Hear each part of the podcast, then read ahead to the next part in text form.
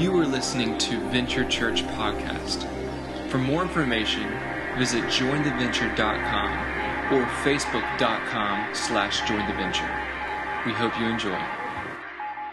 Does this sound familiar to anybody else? Uh, your alarm clock goes off at 6:30 in the morning or whatever time it is, and you roll out of bed and you got to wake the kids up, and then you make your way into the kitchen to begin making lunches for everybody.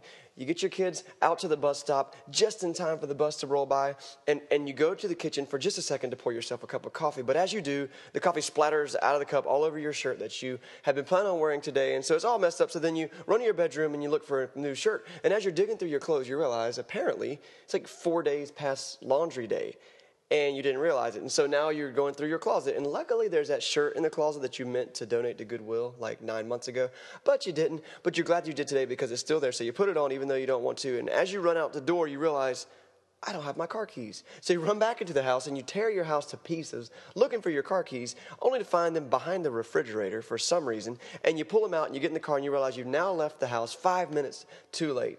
Too late to miss that 7:30 traffic that you always try to miss? Well, because you hit the traffic, you're 10 minutes late for work. So you run inside and you've got a pile of stuff on your desk since yesterday, and you, and you launch into whatever it is that you do every day, whether it's meetings or appointments or projects, or maybe you're someone who's just kind of tethered to a, a station all day and you do the same seven tasks over and over and over like you're some sort of uh, conveyor belt robot.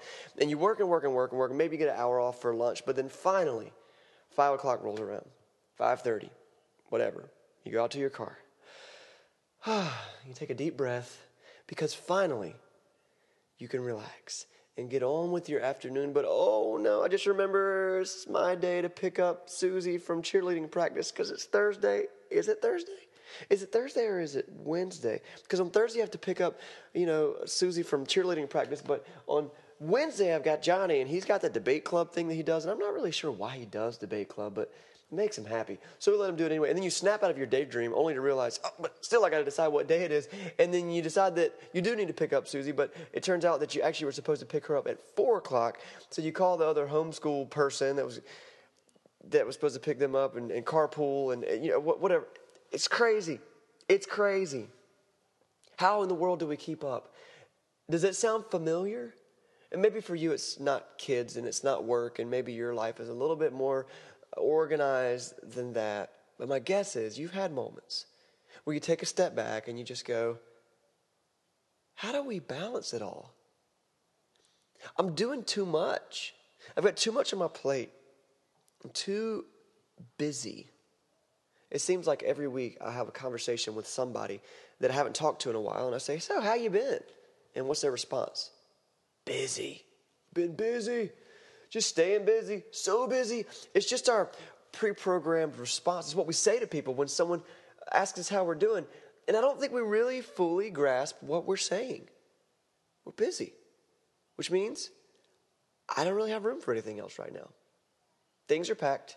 I got a lot going on. I'm trying to stay busy. Now, I'm not saying it's good. I'm not saying it's bad. I'm saying it's real. Today, we are stepping into week two of our teaching series I'm calling Soul Food Digging Into God. Because I'm convinced that there are some things in our life that could be improved, and it has to happen on the soul level, a spiritual level. My goal through this next five uh, weeks is to discover how we might dig into God and grow spiritually. What I mean is, we're spiritual beings. We have souls, and our souls, much like our physical bodies, they need to be fed, they need to be nurtured. Your spiritual health fuels the rest of you, and God has given us tools for our nourishment spiritually. And here's the thing you don't have to be uh, someone with some pompous title to have spiritual growth. You don't have to have a degree in theology to grow spiritually. Now, I think that we can actually all attain this in a fairly simple manner, especially today with today's idea. Today's idea is simple. I want to take a look at a story from the Bible where Jesus lays it out. Every week we take a look at the Bible to find the answers to life's most important questions. And today we'll be in the New Testament, uh, which is like the last third of the Bible here. Where we learn about the life and teachings of Jesus and the history of the early church.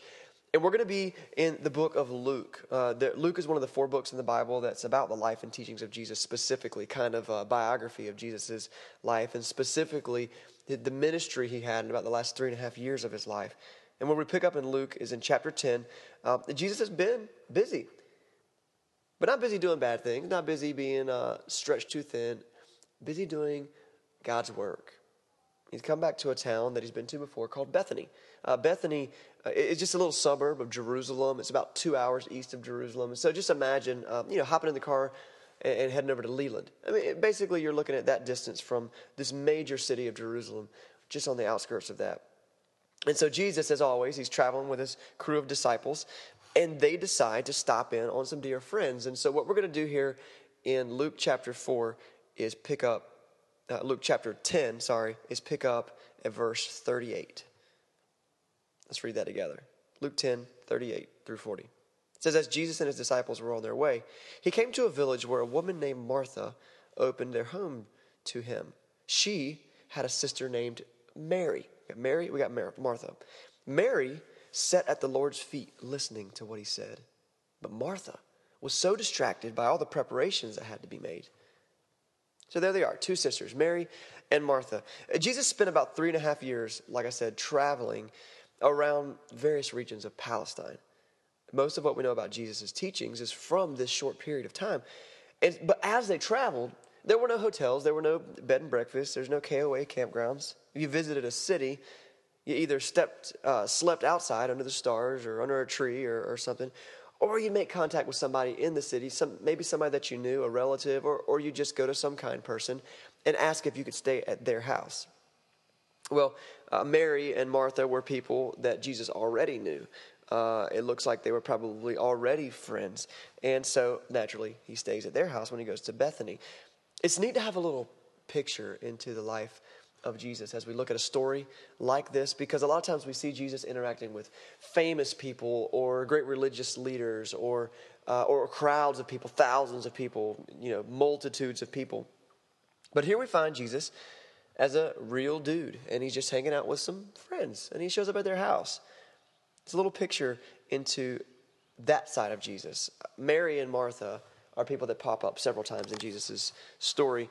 Um, and this story gives us one little snapshot into their lives and what they were all about and into the relationship they had with Jesus. And like, have you ever been walking down the road, maybe downtown, you're just walking down the sidewalk, or, or you're in your neighborhood going for a walk, or you're in, I don't know, a store or the mall or somewhere where there's a lot of people, and you just cross paths with someone else. You just kind of walk past them, and they walk past you. And as they walk past, you just, you catch a glimpse of the conversation that they're having with someone else. And so you hear like one sentence out of their mouth you just walk by and you hear something crazy like, So I hid his toupee. And get this, he's been wearing a hat for four days. And then they walk by, and you're like, What? What was that about? I want to know more of the story. Like, why? Who is Toupee Man? Like, why'd you take his toupee? And like, is he your neighbor? Is he your granddad? Is he your boyfriend? Your husband? Like, why? Why did you take his toupee? And, and why does he feel like he needs to wear a hat? Is he hiding something? But you don't. You'll never know because that conversation's over and past and gone and you just get a snapshot of their life. And from then on, if you ever see that person again, you're like, hey, it's, it's toupee guy, it's toupee girl, whatever. My wife and I, we go on these dates. Uh, we love to go out to, to cool restaurants, and, and we've been married 11 years now. Uh, so dates mean something a little bit different than they used to. Uh, my, my wife is a stay at home mom, uh, and she is a homeschool mom. And so she teaches our kids every day. And so date night is really just code for go somewhere and sit quietly together at night because we need that, right? And so what will happen often is we'll go to these restaurants and you've done this. You're sitting in a restaurant and it gets kind of quiet and you're just kind of taking in the atmosphere, but you realize that someone at the table across the room for you is actually having a pretty interesting conversation. And so you're starting to hone in and listen to what they're talking about. And often, uh, either me or my wife will, will bust the other one. And uh, so she'll be sitting there and I'll be like, hey, you're you're eavesdropping on their conversation, aren't you? Like you're totally listening to them. You are. And you're like, shh, shh stop. I'm trying to hear what they're saying. And I'm like, well, no, they're actually talking about their new dog. It's not a big deal. It's not a very funny story. Because I was listening too, right? And and that's how it goes. The, the, truth is, I think that in general, most people like to see how other people live and we like to get a glimpse into their life and see like I don't know why we do that. I think maybe at the core we just want to know that we're normal and the things that other people are doing are the same things we're doing. And we also like to watch a train wreck. And so if something crazy is happening, we like to we like to see that too. It's we're nosy. It's why reality TV is still a thing. Um, if it wasn't true, reality TV would have bombed in the 90s and nobody would have watched Survivor season two. But we just like to see people's life as real as it can be.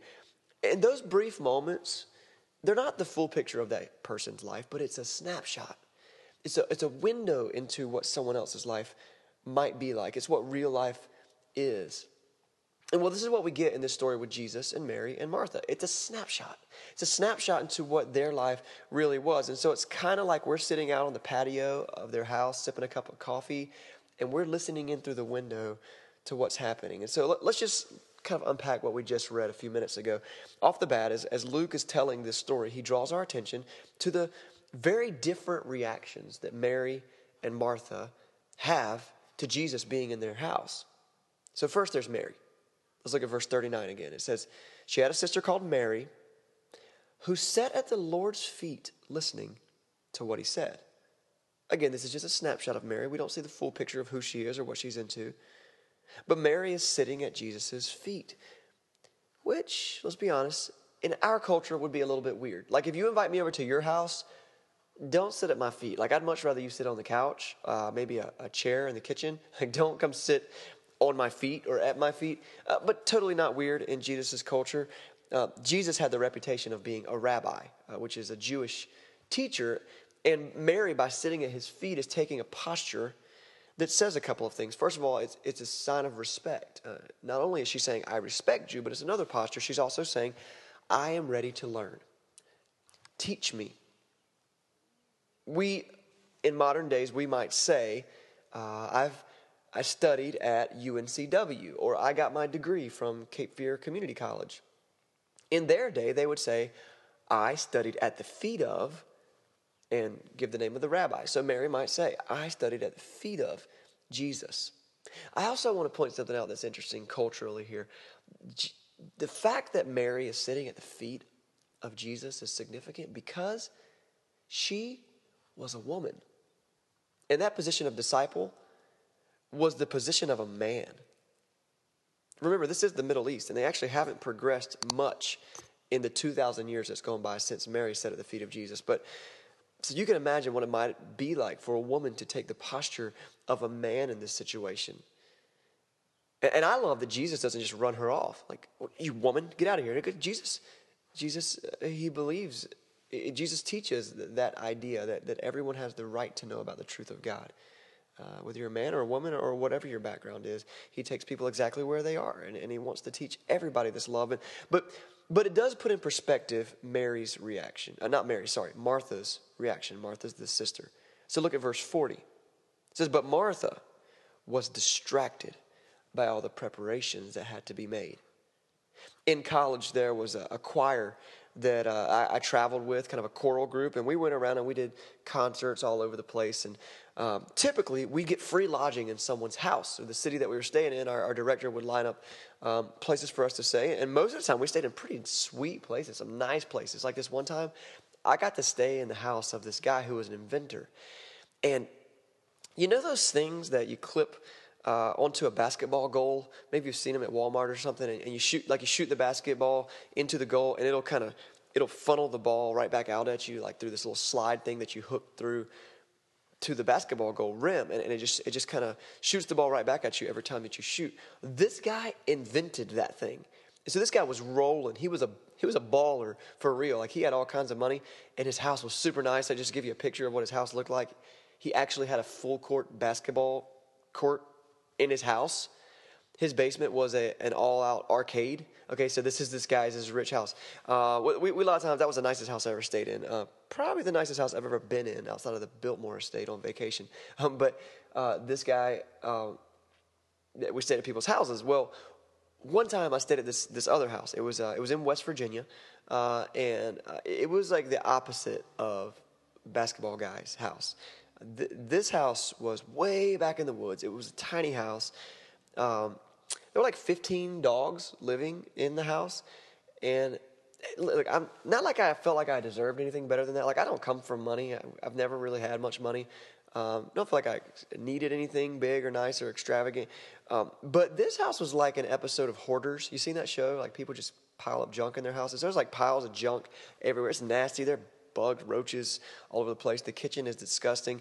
Uh, so like they feed us supper, and I'm like kind of trying to not dry heave, just trying to be polite and not eat. But then they show me my room, and uh, man, I, I put up with the, the nastiness all night until I get to my room and it looked like it was probably the room of the toddlers, the, the child that lived there.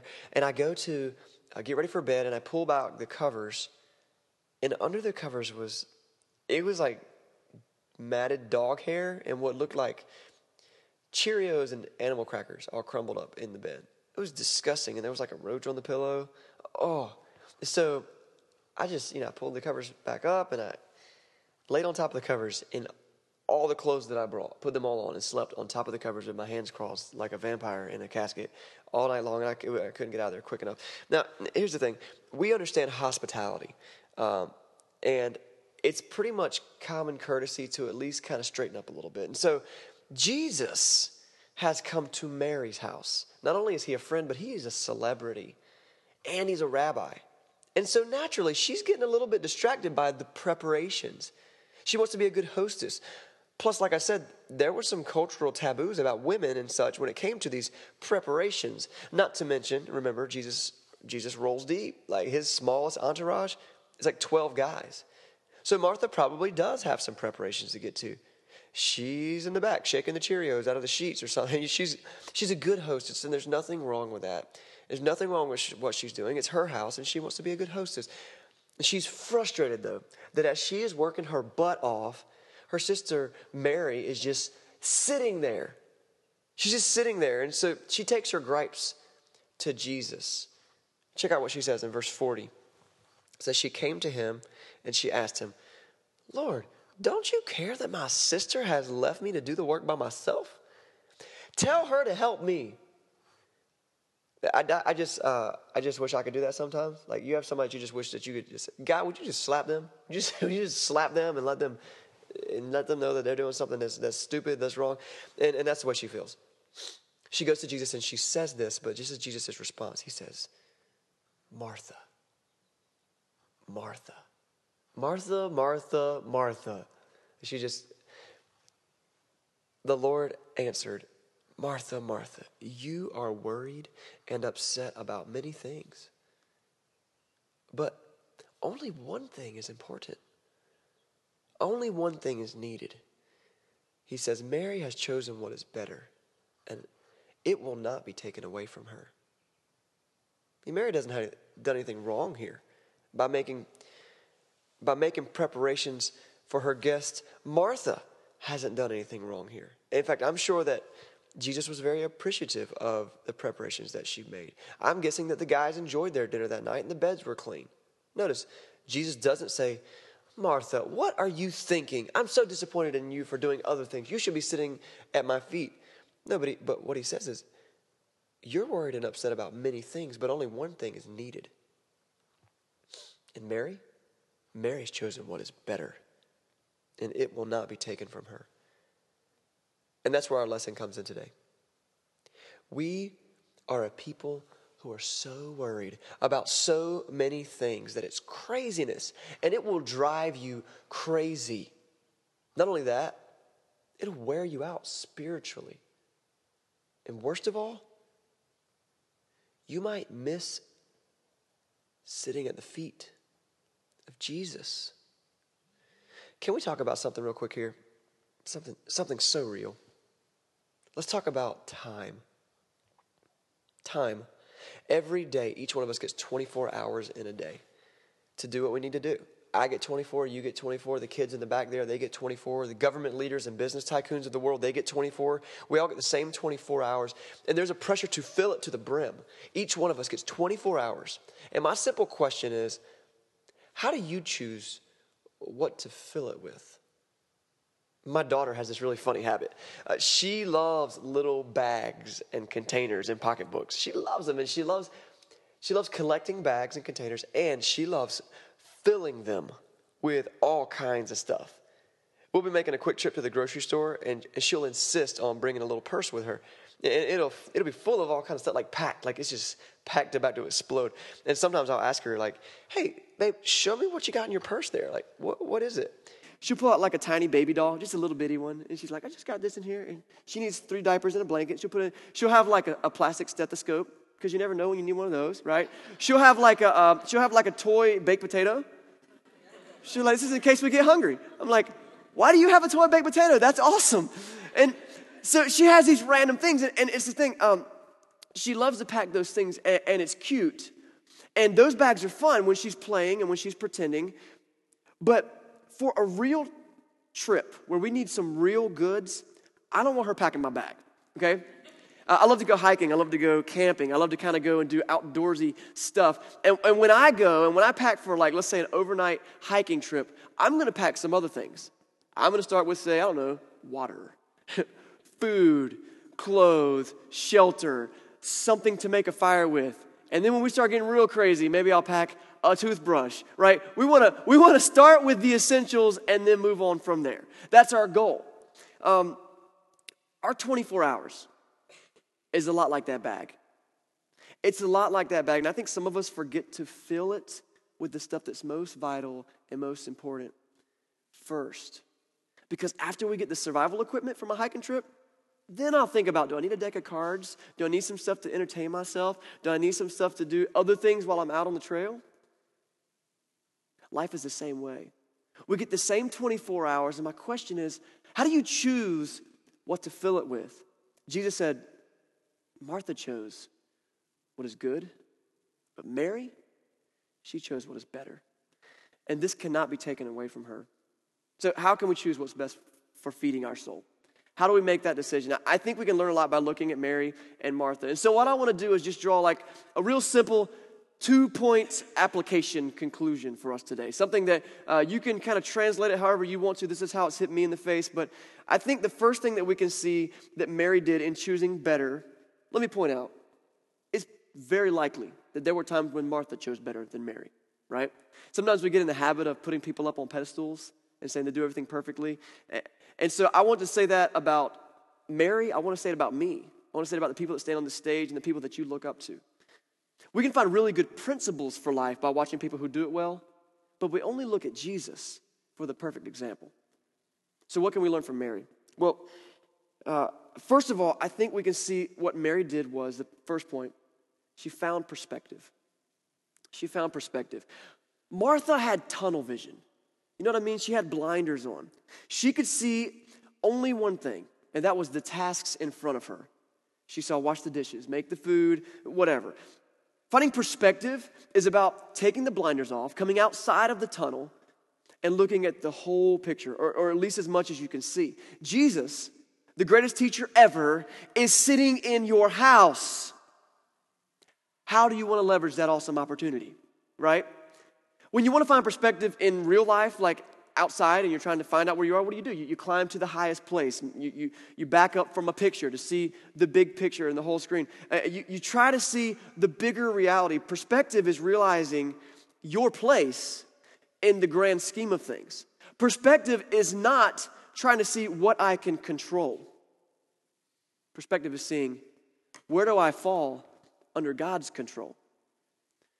So, the first thing I think we can really learn from Mary and Martha is find perspective. We need to find perspective on how we spend our 24 hours, what we pack in that day. And that's probably the first step to learning how to choose what's better, how to find what's best. That's the first thing. Pretty quick, pretty easy, right? Find perspective. The second thing is this prioritize. Prioritize. The second lesson I think we see from Mary and, and Martha about choosing what's better is to learn to prioritize. Because perspective leads, leads directly to prioritizing. Once you gain perspective, you go, oh, I know what's important now. You know, the house is on fire. I should leave. It's okay that the dishes aren't clean, right? Like, you, once you find perspective, you can immediately decide on priorities. It becomes a lot easier. When my daughter packs her little bags and containers, she packs them with priority in her mind. Her priority is playing and pretending right? Good priority to a five year little girl. That's great. I'm glad she has that priority and perspective. It's great. What drives her to pack the things she does is her priority and her perspective. For my hiking trip, for the bag that I'm going to take for that day hike or whatever it is, my priorities become different. Basic needs, survival. That's why I choose what I choose. And you know, we have reasons for why we pack and why we pack what we pack into our 24 hours, don't we? We got reasons. What are some reasons that you might have? You might have a desire to fit into a certain mold. Yeah, everyone else my age and my social status is doing this. So that's why I fill my day with these things. That's the priority. That's the perspective that you have. I have to do this stuff to fit in or to be accepted. Maybe, maybe you fill your, your 24 with things that make other people happy. You're so selfless minded that, and I'm not saying that's good or bad, it's just, that's just the priority that you chose, and that's why you're packing what you're packing. Maybe it's to make money. You know, I know people who work 80, 90, 100 hours a week, and and they just work themselves to the bone. And then when you talk to them about life, all they talk about is how much money they made or how many bills they have. Or that's the perspective, which leads to the priority, which is why you work 95 hours a week. That's why you pack your day with that. Maybe it's something deeper. Maybe, maybe we fill our schedule because we're having a hard time filling our hearts or relationally. And I just want to stay busy because it keeps my mind off of something else. It's a therapeutic model. Stay busy. Maybe it's because no one ever pointed out to you that how you spend your time matters. That's what I want to do today. I don't want to take for granted that we should just all know how to manage our time so we can grow spiritually. I want us all to step back and gain some perspective and step in and prioritize our life accordingly. It matters how we fill our day. Martha's priorities were the preparation. They weren't even bad things, they were good things. Like I said, I'm sure the guys appreciated the hospitality. But they were distractions from something better. Jesus was in her house. What are you prioritizing? Is it possible that the way that you are prioritizing is actually keeping you away from God? I can speak from experience and say, yeah, that's totally possible. The way we prioritize can keep us away from God. The way that we prioritize can get us closer to God. Guys, Jesus is what it's all about. I try every week to bring everything back to Jesus. I talk about a lot of stuff from this stage, but Jesus makes all of this other stuff worth it. One reason I love Jesus is that he hasn't asked us to do anything that he wasn't willing to first do himself. Jesus looked at the big picture, he found perspective, and he saw that the only way to bring us back into the love of God was to come down to the earth and do that. And so that's why I love what it says. It says, For the joy set before him, Christ endured the cross.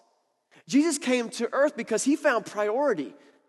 Philippians chapter 2 is a great book that was written by a guy named Paul, who was the first Christian missionary who went, from, uh, who went around the world to the non Jewish world to tell them about Jesus. And he talks about Jesus and he said, You know, our attitude should be a lot like Jesus's. Because Jesus was equal with God. He was God. In case you haven't been here a week where I said this, Jesus is God. Jesus is what happens when God decides to become human, put on human flesh, and come and live as a human. That's, and then we call him Jesus. That's what he told us to call him. And in Philippians chapter 2, it says that Jesus let go of his godness. So he didn't consider equality with God something that should be held on to. But what did he do? He made himself into nothing. He took on the likeness of a human. And he was obedient to the laws of humanity, even unto death. Why? So that he could take the place for us. He could die for us so that we could live. Because what did Jesus do? He defeated death. He rose from the grave. Jesus said, I found perspective, I chose priority, and I acted accordingly. He's not asking us to do anything that he wasn't willing to do himself. And so his priority was to come to the earth and do something about our sin problem and our separation from God problem. And Jesus put us first. You know what? We are his priority. It's amazing to think about. The creator of the universe chooses us.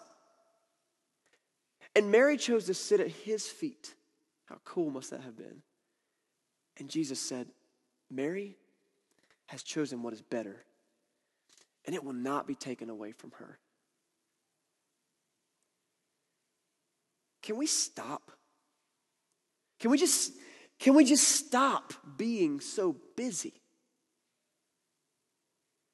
Can we just take that flag of our life and say, I hereby claim this time in the name of, it's my life. I'm going to do what I want to do with it. I'm going to stop being so busy. And we could draw back and gain some perspective and then begin to prioritize our lives accordingly. What I want to encourage you to do is take some time this week to sit down. Sit down and get some perspective on life. Do it this afternoon. Do it at lunch with your family. Do it tonight before you go to bed. Get a little piece of paper and jot it down and say, I got 24. What am I going to do with it? What am I filling it with? And just write it down. I know I spend this many hours at work. I spend this many hours sleeping, this many hours eating, this many hours doing this and this, and then just go, huh. This actually probably explains my spiritual health. Where is my where are my priorities? What have I packed into my 24 first? And then then you might be in a place this morning where you came because a friend invited you, you, you, you wouldn't call yourself a Christian, you're not really sure about the whole God thing. And as I tell you this, you're like, uh, yeah, yeah you, you, this is not something I'm interested in at all. You know what? Let me just encourage you to do this. Take this principle of priorities and repack your 24 and see if it makes a difference. And recognize this is a principle that comes from the Bible. It's something that we can see all throughout the Bible that God says, put me first. And then everything else good will come to you. But put me first. But just start with just prioritizing your life. You'll gain some breathing room. It won't be so crazy. And we can all do that. Jesus said something in Matthew chapter 11, verse 28 through 29. And it's something that, uh, actually, I think Patrick used it a few weeks ago when he preached. When Jesus is talking about the idea of putting him first and choosing to live a life for him, he, he says this phrase. I just want to read it to you and we'll kind of break it up. This is Matthew 11, 28. He says, Come to me, come to me, all who are weary and burdened, and I will give you rest. Breathe that in for a second. The idea of rest. I love that. It's something we could all look forward to. No more rushing, no more craziness. Here's the last of it. He says, Take my yoke upon you and learn from me. For I am gentle and humble in heart, and you will find rest for what? For your soul. We're talking about soul food today, feeding your soul. I want to point something out. Look at this passage. It says um, in the second sentence, Take my yoke upon you. The word yoke there is a pretty interesting word. Back in Jesus' time, if you were a rabbi, if you were a teacher, you had a set of teachings and principles and lifestyle that you uh, encouraged your students to live by. That, that whole collection of things was called your yoke. It was also the word used for the thing that might hold uh, two beasts of burden together, like two oxen, if as they pulled a, a, cart or something, they have a bar across their neck, it would be the yoke.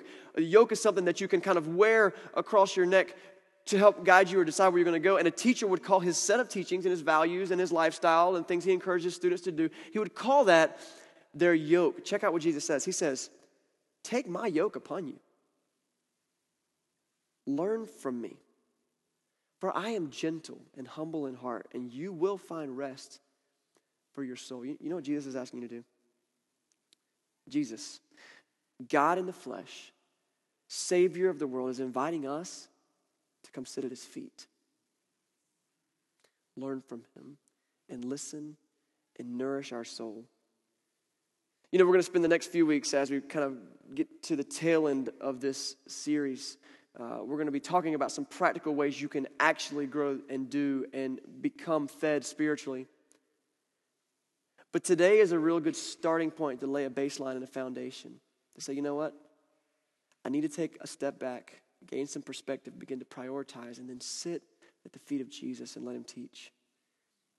Maybe it's time we cut some junk out of our 24. Maybe it's time we pull some things out that are distracting us from growing closer to God. And then we can really find some soul food. Let's pray. God, I love you, and I thank you for this day. I thank you for the opportunity just to share your word, uh, for the um, for the love in this room. Uh, man, I've just grown so close with so many in this room, and uh, and I know even those uh, who, who maybe I personally haven't met and grown with, I love to see they're building relationships and growing with each other. God, I pray that this can be a community where we can grow. We talk about being church for people who don't like church. And that's something that can hopefully get someone who's open to God, but church really hasn't been for them, maybe get them into our community. But God, we are still Christians first. So, God, may we sit at your feet when we lose perspective. May we put down the dishes and the Cheerios sheets and find out what you want us to do with our 24. We love you so much. We praise in Jesus' name. Amen.